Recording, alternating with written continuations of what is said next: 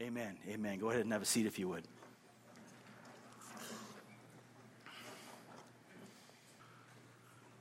Be imitators of me as I am of Christ.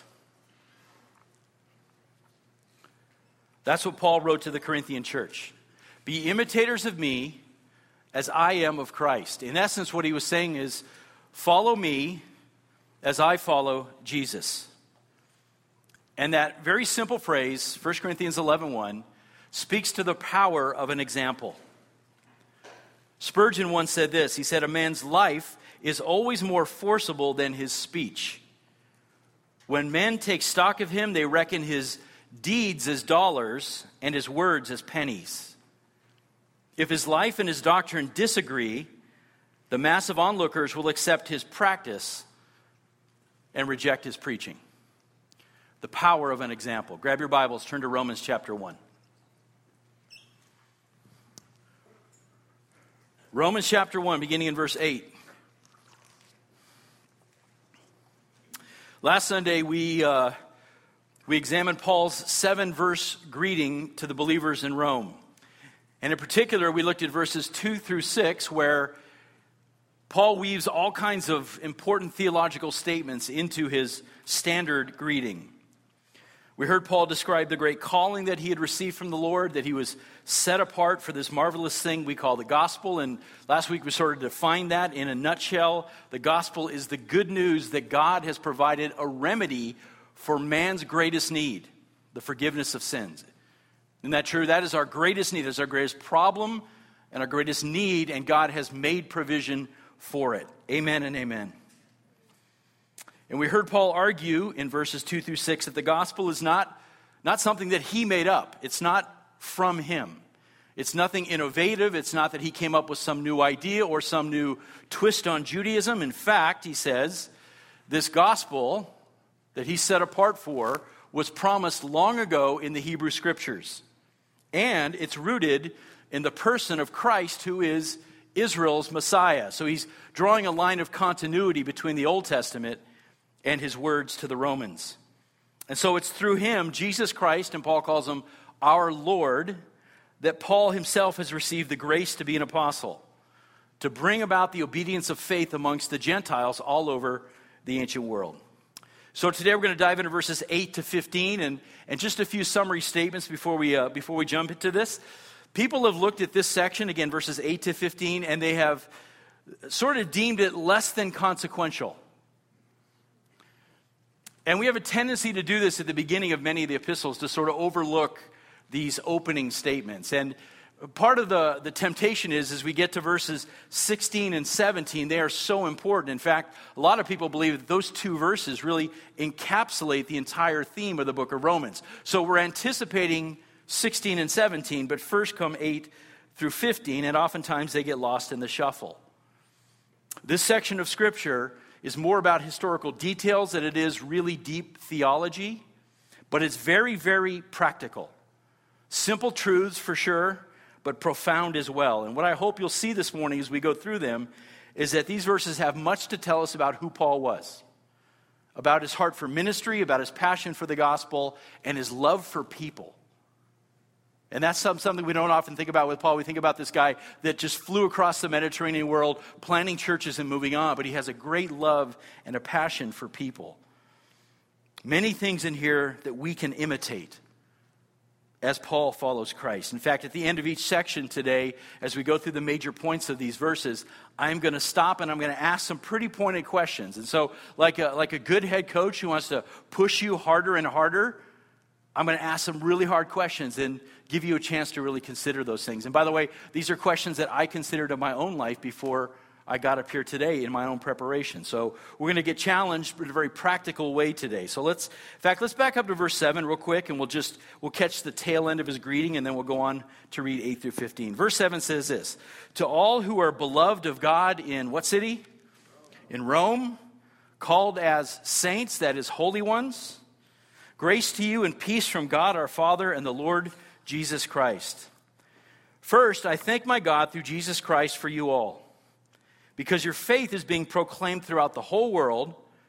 For God, whom I serve in my spirit in the preaching of the gospel of his Son, is my witness as to how unceasingly I make mention of you, always in my prayers making requests, if perhaps now at least by the will of God I may succeed in coming to you. For I long to see you so that I may impart some spiritual gift to you, that you may be established. That is, that I may be encouraged together with you while among you, each of us by the other's faith, both yours and mine. I do not want you to be unaware, brethren, that often I have planned to come to you and have been prevented so far, so that I may obtain some fruit among you also, even as among the rest of the Gentiles. I am under obligation both to Greeks and to barbarians, both to the wise and to the foolish. So for my part, I am eager to preach the gospel to you also who are in Rome. Now, normally we'd go through this passage and we dis- we dissect it from top to bottom, starting in verse 8 and going down through verse 15, but I'm going to I'm going to throw a little bit of a loop in, in here today. I want you to actually look, first of all, at the last two verses, verses 14 and 15. And I want you to see the key phrase, I'll put it on the screen. The key phrase here is in verse 14. It says, under obligation. Under obligation. The root of that word in the Greek, opheilo, means to owe or to be in debt. To owe or to be in debt. I am under obligation, Paul writes, or I am in debt to both Greeks and to barbarians, both to the wise and to the foolish. So, what's happening here? Not only is Paul the deliverer of the gospel, and we saw that in the first seven verses, but here he says that he's also under an obligation or a debt related to the gospel. Now, what does that mean exactly? Well, there's an old hymn that really describes this per, uh, perfectly, and I, I dug this out of the, the deep charts of my hymn book. Here's what it says He paid a debt he did not owe. I owed a debt I could not pay. I needed someone to take my sins away. And now I sing a brand new song, Amazing Grace, all day long. Christ Jesus paid a debt that I could never pay. Folks, that's the good news of the gospel right there. That, that is the core of it, right? A debt we could never pay, never, that's been completely taken away, paid for by another. And in case that's, a, that's too of a, a metaphysical concept to understand, put it in really human terms. Let's just say you got a tax bill from the IRS, and it was a billion dollars. You owed our government a billion dollars and all you had was a lifetime on earth to pay it off. Imagine living under the weight of that debt. Every day, every moment, this debt is just hovering over you. There is no way you can pay it off. And then one day, some stranger walks into the office of the IRS and he says, Bam, here's a billion dollars. I'm paying it for him. And, and that doesn't even touch, right? The eternal weight of our sins. But it gives you an idea of what that would feel like. He paid a debt he did not owe. I owed a debt I could not pay. So God has paid off this debt for our sin. Now what? Certainly we can never repay God, right? There, there's no way we can work and work and work. No way we could repay God. And we know that his ransom payment was a free gift by his grace, that it was not a wage that we earned in any way. And yet, Paul's talking about being a debtor here. Once we've been ransomed, the question is do we not have an obligation? Paul says yes in verse 14. As one who has heard and been redeemed by the message of the gospel, I am now under obligation to be an ambassador for Christ, to share that same good news by which I was saved with every person across the world. Paul says, I'm a debtor now. I'm under obligation to everyone. And by the way, that's not just in word, but in deed, right? In the things that we say, in the way that we live, we are under obligation because of the great things that God has done for us. It's really a simple truth, isn't it? I mean, don't we hear that as soon as we get saved? Well, now we have an obligation, right, to go out there and share the gospel. We, we've heard that. It's a simple truth, and yet, how often do we actually do it? How easily have we forgotten that? Day to day, busy life, right? We forget. We're coming into contact with people all the time. Are we shining that light? Are we preaching the gospel both by our lives and with our words? We forget about it. We figure other people will do it, right? I've got other things to do, other things to focus. I'm busy. My social media account, my, my, you know, my pictures, I've got, I've got to stay up to date. Someone will do it. Paul tells the believers in Rome that as a man bought by the blood of Christ, he is now under obligation to the entire Gentile world. Think about that. That's a, that's a big region. We talk about being an ambassador for Christ in Santa Clarita. Paul says every place across the Gentile world, both the Greeks and the barbarians, he says. Now, today, if you call somebody a barbarian, that would be pretty offensive. Try it next time you're at Starbucks or something. Call somebody a barbarian, and see what the reaction is. But you have to understand, in the first century context, this is the way the so called civilized world saw things. There were, there were Greeks, and then there were non Greeks. If you were Greek or you were Roman, you were part of this civilized world. You were, you were, uh, uh, you know, you were cultured. If you weren't, you were a pagan and you were outside the Greek and the Roman world. You didn't speak Greek, you didn't engage in Greek culture. You were a barbarian. Greeks and Romans, wise, pagan barbarians, fools. But notice, either way, Paul's an equal opportunity evangelist. He says he's under, under obligation to everybody. He's not going to pick and choose, well, I only like cultured people. No, both groups, he says. And just to show you the emphasis in his words, when he says, I am under obligation, that verb is in the present tense, which means he says, I am always, always, by my words and by my life at all times, I am repaying a debt that I owe.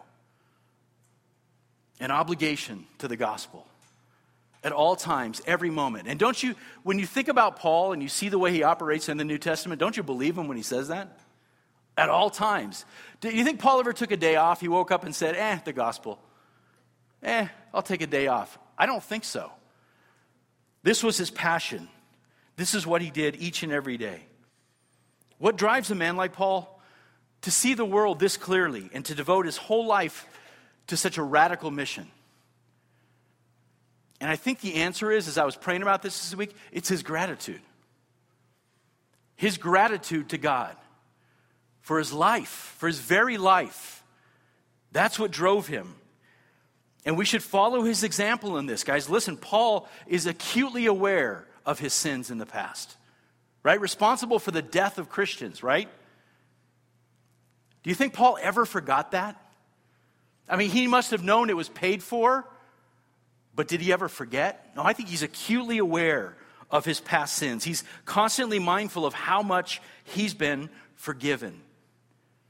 Imitate him in that, friends. What does your life look like before you met Christ? Are you aware of your sins? Look, they're paid for. They don't have to weigh on you as a guilt and shame, but do we forget? No. We look back and we praise the Lord and we worship Him that those things have been taken away, buried in the deepest parts of the seas, right? As far as the east from the west. But we don't forget. We don't forget. Follow His example in this. This brought Paul to a place of immense gratitude and worship. And that gratitude, by the way, it's not just a feeling, it comes out in us practically. If we're truly grateful for what God has done in our life, it's going to be played out every day in our thinking and our, our feelings and our emotions and our decisions and our choices in every aspect of life. Paul says to the Corinthians, Corinthians Woe to me! Great Old Testament saying. Woe to me if I do not preach the gospel. That's how committed he was. Evangelizing the Gentile world was not a matter of choice for Paul. It wasn't you know, some type of ambition that he had to be the, the, the best and the greatest apostle. He was under compulsion, he said. He felt compelled to fulfill this calling that God had given him. Why? Because of his gratitude for what God had done for him. So step back now. What about you? What about me?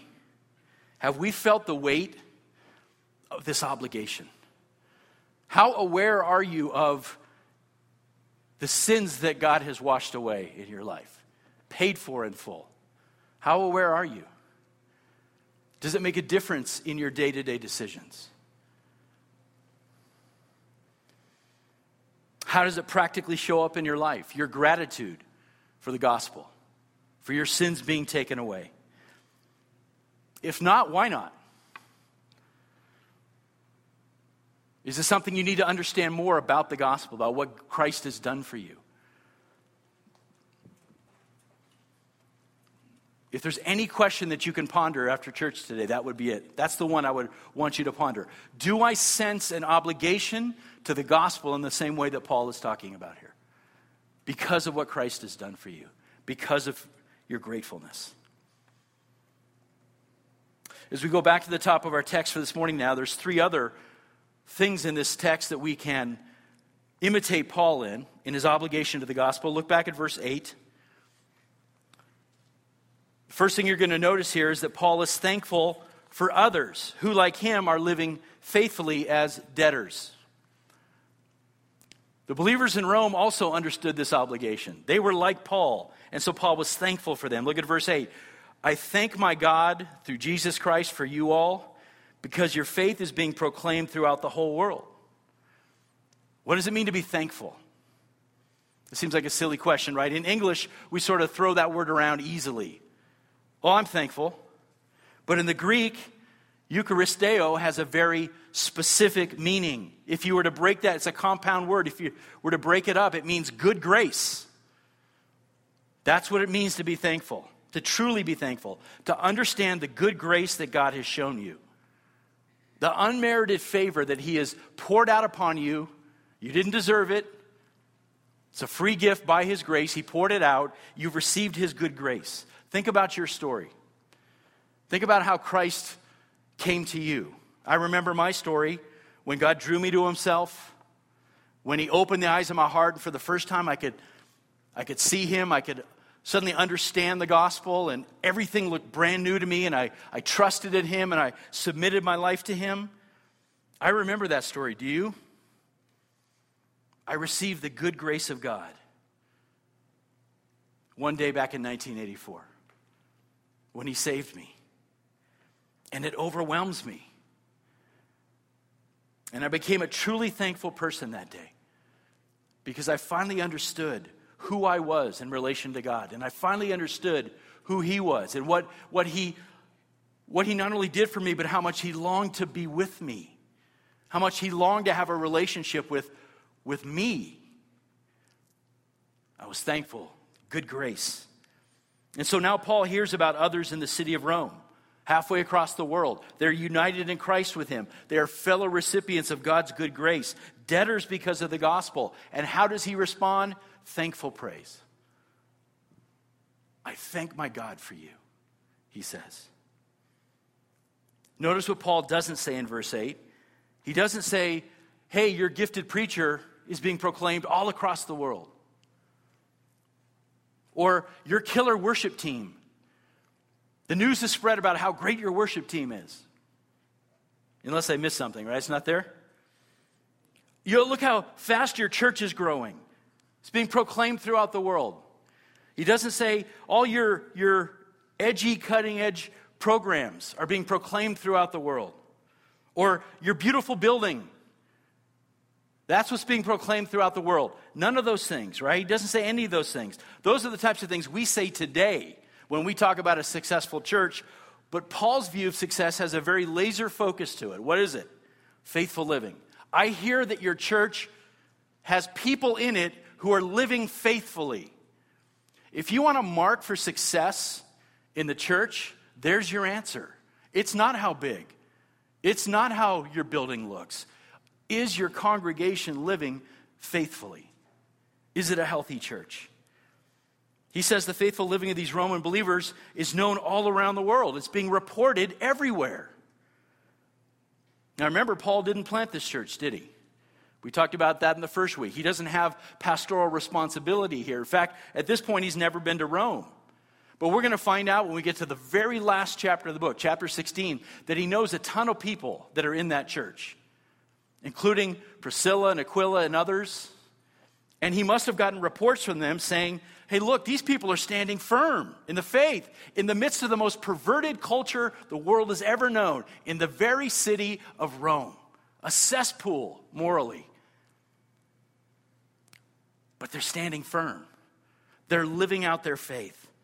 As bad as it is here in America, folks, We have no idea what it must have been like to be a Christian in Rome in the first century. I mean, we complain a lot, right? It's nothing compared to what they dealt with.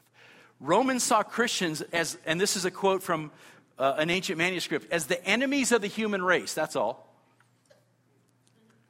Dangerous people.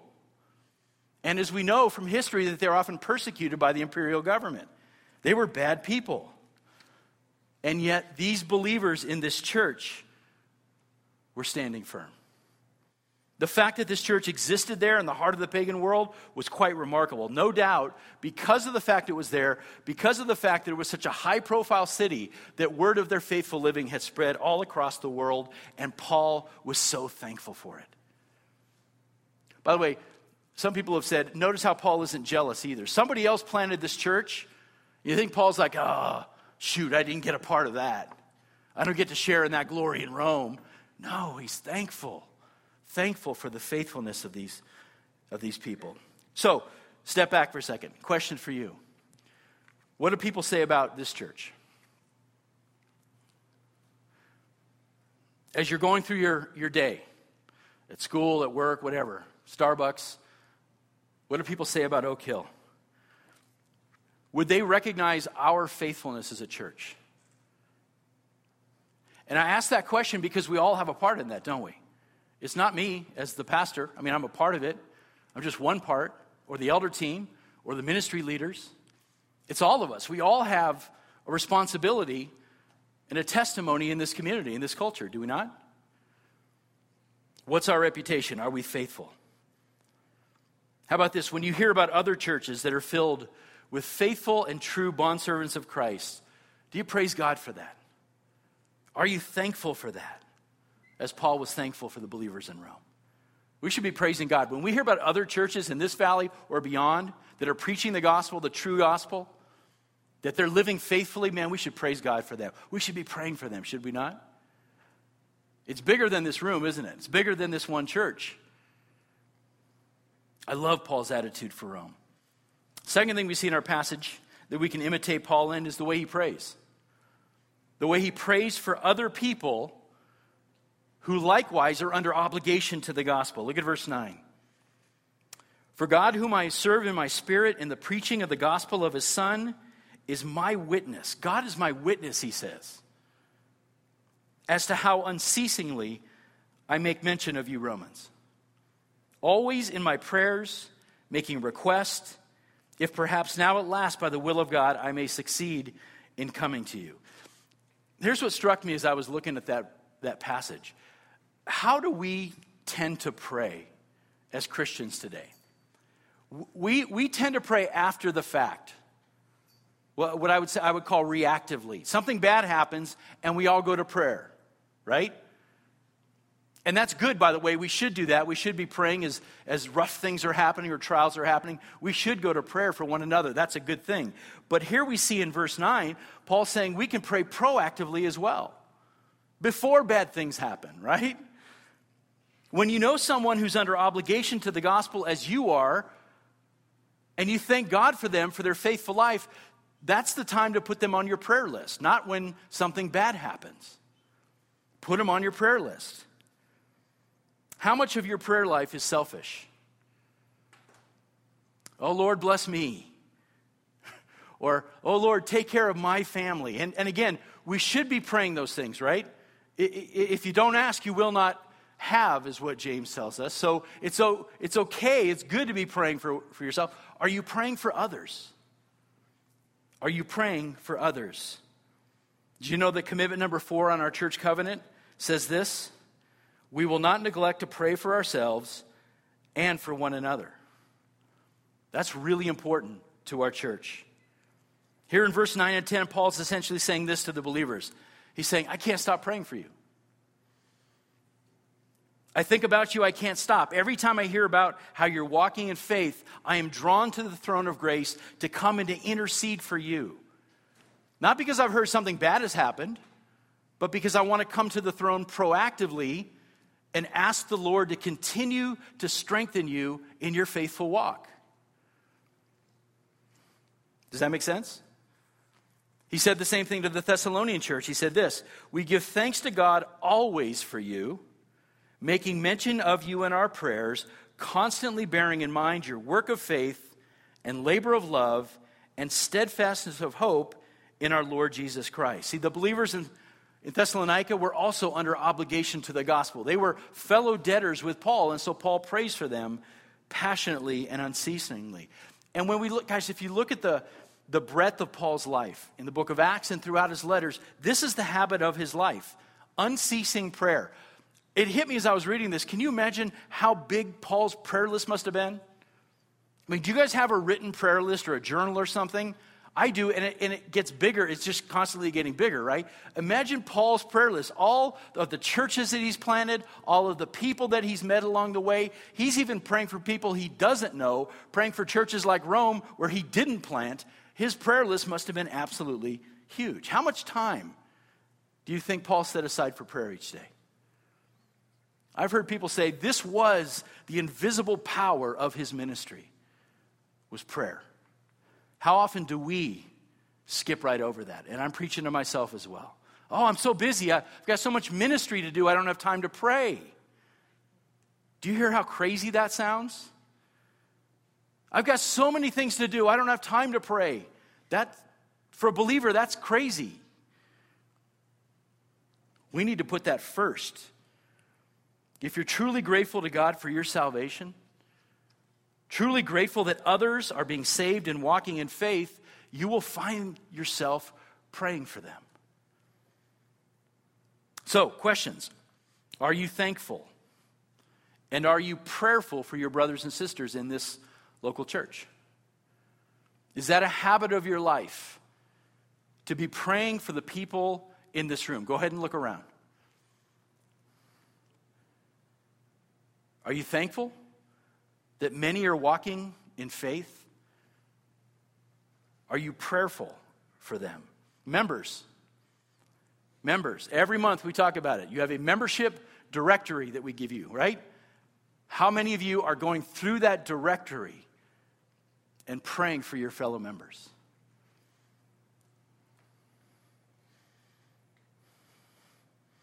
How can you and I take steps practically to grow in this? Is there anybody that would ever sit there and say, Yeah, you know what, I pray plenty? Or, you know, I, maybe a little too much. I just, I just pray a lot. Don't we all sort of feel inadequate in this? That we all ought to set aside more time to present a request to God, to ask Him to guide us, to go before us before we just launch out on our own, in our own strength? Third thing, last thing that we learn from Paul here when, when you're a debtor, you're eager for fellowship with other debtors. When you're under the obligation of the gospel, you are convicted that you've been saved and redeemed, and that because of that, you're a debtor and you've got to share. You want to be with other people that are like you. Look at verse 11. For I long to see you, so that I may impart some spiritual gift to you, that you may be established. That is, that I may be encouraged together with you while among you, each of us by the other's faith, both yours and mine. It's obvious as you read this section, Paul really wants to get to Rome. He really he says he longs to see the Romans, and the word there means to strain. He, he's straining to get there, but so far he's been prohibited from going. But it's on his heart. Now, I explained a couple weeks ago that Paul's big reason why he wants to get to Rome is because he has a vision to get even further west to Spain, right? To, to find territory that's not heard the gospel. And he wants to enlist the Roman church as part of his support network to get him to Spain. But I want you to see in this, it's more than that. It's not just that, hey, you're a resource for me. The passion in his words come out. He wants to be with these people. Is, is that your heart? You just, you long, you strain to be with other believers because you love sweet fellowship. In a very genuine way, Paul can't wait to see these folks. In fact, fact, Paul loves to hang out with faithful believers. When you hang out with a whole bunch of people that have that common love for Christ, there is no sweeter fellowship. And I'll, I'll just tell you, I don't know about you, but these times are most vivid for me and most profound for me when we gather in our member meetings on Sunday nights and we're stuck in a, you know, a lot of people in a small room and we're singing and we're talking about living life together and we're coming to the communion table. There's a powerful draw in that. There's this idea that this whole room of people, we're all rowing in the same direction. We're on the same team. We want the same things. We're all under obligation to the gospel. And there's nothing better. It's just sweet fellowship. And that's what Paul longs for. Now, there's sort of three subpoints to this in verses 11 and 12. I want you to see them here. First of all, Paul says he wants, he wants to impart some type of spiritual gift when he comes. That should be our heart. Hey, when I come, I want to be useful. When I see you, when we get together, I don't want to just be a blob sitting in a chair. I don't want to just take, I want to be useful. I want to bring some spiritual gift to the party. Now, what gift was he talking about? My guess is he would Paul was just talking about when I get there, I'll find out what the need is and I'll impart a spiritual gift, probably teaching, right? That's what Paul did best. Maybe just words of wisdom or practical instruction about how to organize the church, whatever it might be. Paul says, I want to bring something usable, something that's going to bless you. Secondly, he says, I want to help to establish you. End of verse 11. That you may be established. The Greek there, verb there, sterizo, it was used in the ancient Greek to talk about stabilizing something, building a building and stabilizing it, putting it firmly in place. Paul says, I want to come, I want to visit your church, and I want to make sure it's stable, it's secure, and it's firmly planted. That was a big part of Paul's ministry. I know the ESV, the NIV say strengthen, that your roots would be firmly established. And this is one of those things we sometimes forget about Paul again. Yes, he's a great evangelist, but he was a discipler as well. It wasn't like I plant churches and I take off and hey, best of luck to you guys. No, he constantly comes back to his churches, doesn't he? Constantly writes letters back to them, constantly prays for them. He's a discipler as well. He wants to see these churches not just get planted, but flourish and grow to maturity. So he wants to stabilize and establish the people in the church at Rome. And lastly, he wants to encourage them. Mutual encouragement, in fact. Verse 12, that I may be encouraged together with you, each of us by the other's faith. This is what I love. Okay, Paul is the apostle. He could probably walk in. Now remember, he didn't plant the church, so he doesn't have that responsibility. Still, he's an apostle of Christ. He could come in with all kinds of authority and lord it over them. But what does he say? Look, I want to come, I want to give, but I also want to receive from you. I want to give, but I also want to receive. Sometimes we forget that Paul was a human being, right? He's not Superman. He got discouraged. He needed to come to other churches and be encouraged. Church leaders always need encouragement, folks. Always. Because they're always under attack, they're always being pressed in on every side. And Paul was no different. He needed to be encouraged. The word here, and this is for my, my Greek geeks out there in the audience, sumparakaleo. Right? It's the only time this word is used in the New Testament. And it means to come alongside to comfort one another. Paul says, when I get there, I want to be comforted by you and I want to bring you some comfort, to give and to receive. All those under obligation to the gospel bring comfort to like minded saints. They come and they encourage hearts, they speak words of life to one another. My faith should encourage your faith, and your faith should encourage my faith. And by the way, leaders need to be humble enough to say, I, I need that, I need encouragement, and to receive it well from their congregations. That's important as well. Guys, this is part of why we gather on Sunday mornings and why we gather during the weeks in community groups. These assemblies matter we can be together and we can impart spiritual gifts to each other. And we can establish one another, strengthen each other's faith, and we can give mutual encouragement. This is why in Hebrews 10 24 and 25, this very famous statement says, Let us consider how to stimulate one another to love and good deeds. That's a big part of why we gather, right? Look, we want to stimulate each other to love and to good works. That's what we do. It's, a, it's an iron sharpening iron thing, an accountability thing. Hey, how's your love? How are your good deeds? Ask me as well. But he goes on, he says, not forsaking our own assembling together, not blowing off church, not skipping community group, but encouraging one another, Hebrews says. And all the more as you see the day is drawing near. Isn't that true? As the day gets near and our culture continues to spiral and things look bleaker, do we not need to gather for mutual encouragement? We do. So that's what we do here every Sunday. Understand, this isn't just a rote ritual that we participate in every week. The assembling of the saints is designed to be a supernatural assembly of debtors, people who are under obligation of the gospel to come together and to participate in these things, using our gifts, establishing each other, and mutually encouraging. Is that how you see the gathering of the church? Be honest in your heart right now. Because I, I find this often, I know I, I, I know I repeat myself often. My wife reminds me. But one of the biggest problems we have in the church today is we don't understand the purpose of the church. We've been fed all kinds of wrong things about the church, or we've developed our own idea of what the purpose of the church is. So we get to church and we're like, I don't know what this is about. Can I tell you that this is not a rote ritual? We don't do this to check a box and say, Look, God, I was in a building today. We do it for these reasons. So, how do you see the gatherings of the church? Are they times of supernatural fellowship? where the Spirit of God is knitting our hearts together as we encourage and strengthen each other? If you believe that that's true, how do you prepare to come to church on Saturday nights?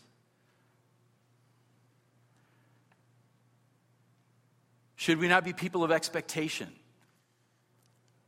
as we come to church on Sunday? Lord, I expect today to be amazing. I expect to to fellowship with other believers and to, to be strengthened and to encourage people and to serve. And should that not excite us? If that's what we believe about assembling and gathering as a body, it should excite us. We should be living in anticipation. Do you long to be with your brothers and sisters? Is that, do you long like he longs, like, do you strain, excited to be with brothers and sisters in Christ? Are you contributing your spiritual gifts to this local church? Doing your part, as Paul wanted to do in Rome? Are you encouraging your leaders? So much to be done, right? Be imitators of me as I am of Christ, Paul said. The power of an example. Paul lays out all as I said earlier, these verses People think, ah, not that important. Let's get to verse 16. But there is so much practical church life stuff in there, is there not? Tell a quick story. Back in the 1940s, there was a man named Will Houghton, and he was a preacher in Chicago. And eventually, he became the president of Moody Bible Institute. And one day, he came into contact with an agnostic who was so down and out, so desperate in his life that he was contemplating suicide. As desperate as he was, though, he decided he would put off suicide if he could find one spiritual leader in Chicago who lived his faith. So he hired a private detective and he chose Will Houghton, the pastor of this church in Chicago. And when the report came back from the investigator, it said, you know what, the guy's not perfect, but he is the real deal. He is above reproach. And that agnostic man, this is a true story, that Sunday went to Will Houghton's church and months later gave his life to Christ. Not only that, years later sent his daughter to Moody Bible Institute. Not only was a life changed by an example, but a generation was changed because of an example. Today, folks, what we've seen in this text is the example that Paul sets for us his heart, his ministry. He's under obligation to the gospel. A great debt has been lifted off of him by Christ. And now he says, I owe a debt. And I will give every bit of my life to the last breath under that debt until Christ calls me home. Is that our heart? Do you consider yourself under obligation to the gospel? If so, be thankful. Be thankful for your salvation. Be thankful for others who are walking faithfully. Pray. Pray unceasingly, constantly, fervently, both for yourselves and for others. Be eager for fellowship. Be eager to gather with your brothers and sisters so that you might bring a spiritual gift, so that you might strengthen someone, so that you might encourage another. Simple truths, right? I wrote down here Christianity 101. That's what that was. Simple truths, but profound truths, and not easy truths to live out. May we continue to encourage each other as the day draws near. Will you pray? Father, it's uh, mornings like this where I'm so grateful that you saved Paul and that you've given him to us, to the church, as an example. An example of his heart, of his ministry, of his love for others, of his prayer life. Father, I, uh, I pray for us that we wouldn't be overwhelmed by that, that we wouldn't be intimidated by it, uh, that we would not feel like, oh, I fall so short of that standard. But Lord, that we'd be encouraged this morning to grow in these areas. And we know, God, that this growth comes because you do that work in us. So my prayer for us is that we would simply open up our hands to you and say, Lord, I'm convicted. Lord, I, I do want to grow in these areas. Will you do that work in me? Lord, thank you for Oak Hill Bible Church. Thank you for the fellowship that we do have here, the, the healthy church that you have established in this place. May we continue to encourage each other in the right direction. May we continue to fellowship together in a powerful way.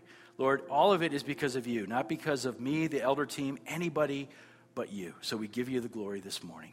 We thank you for this passage. In Christ's name, amen.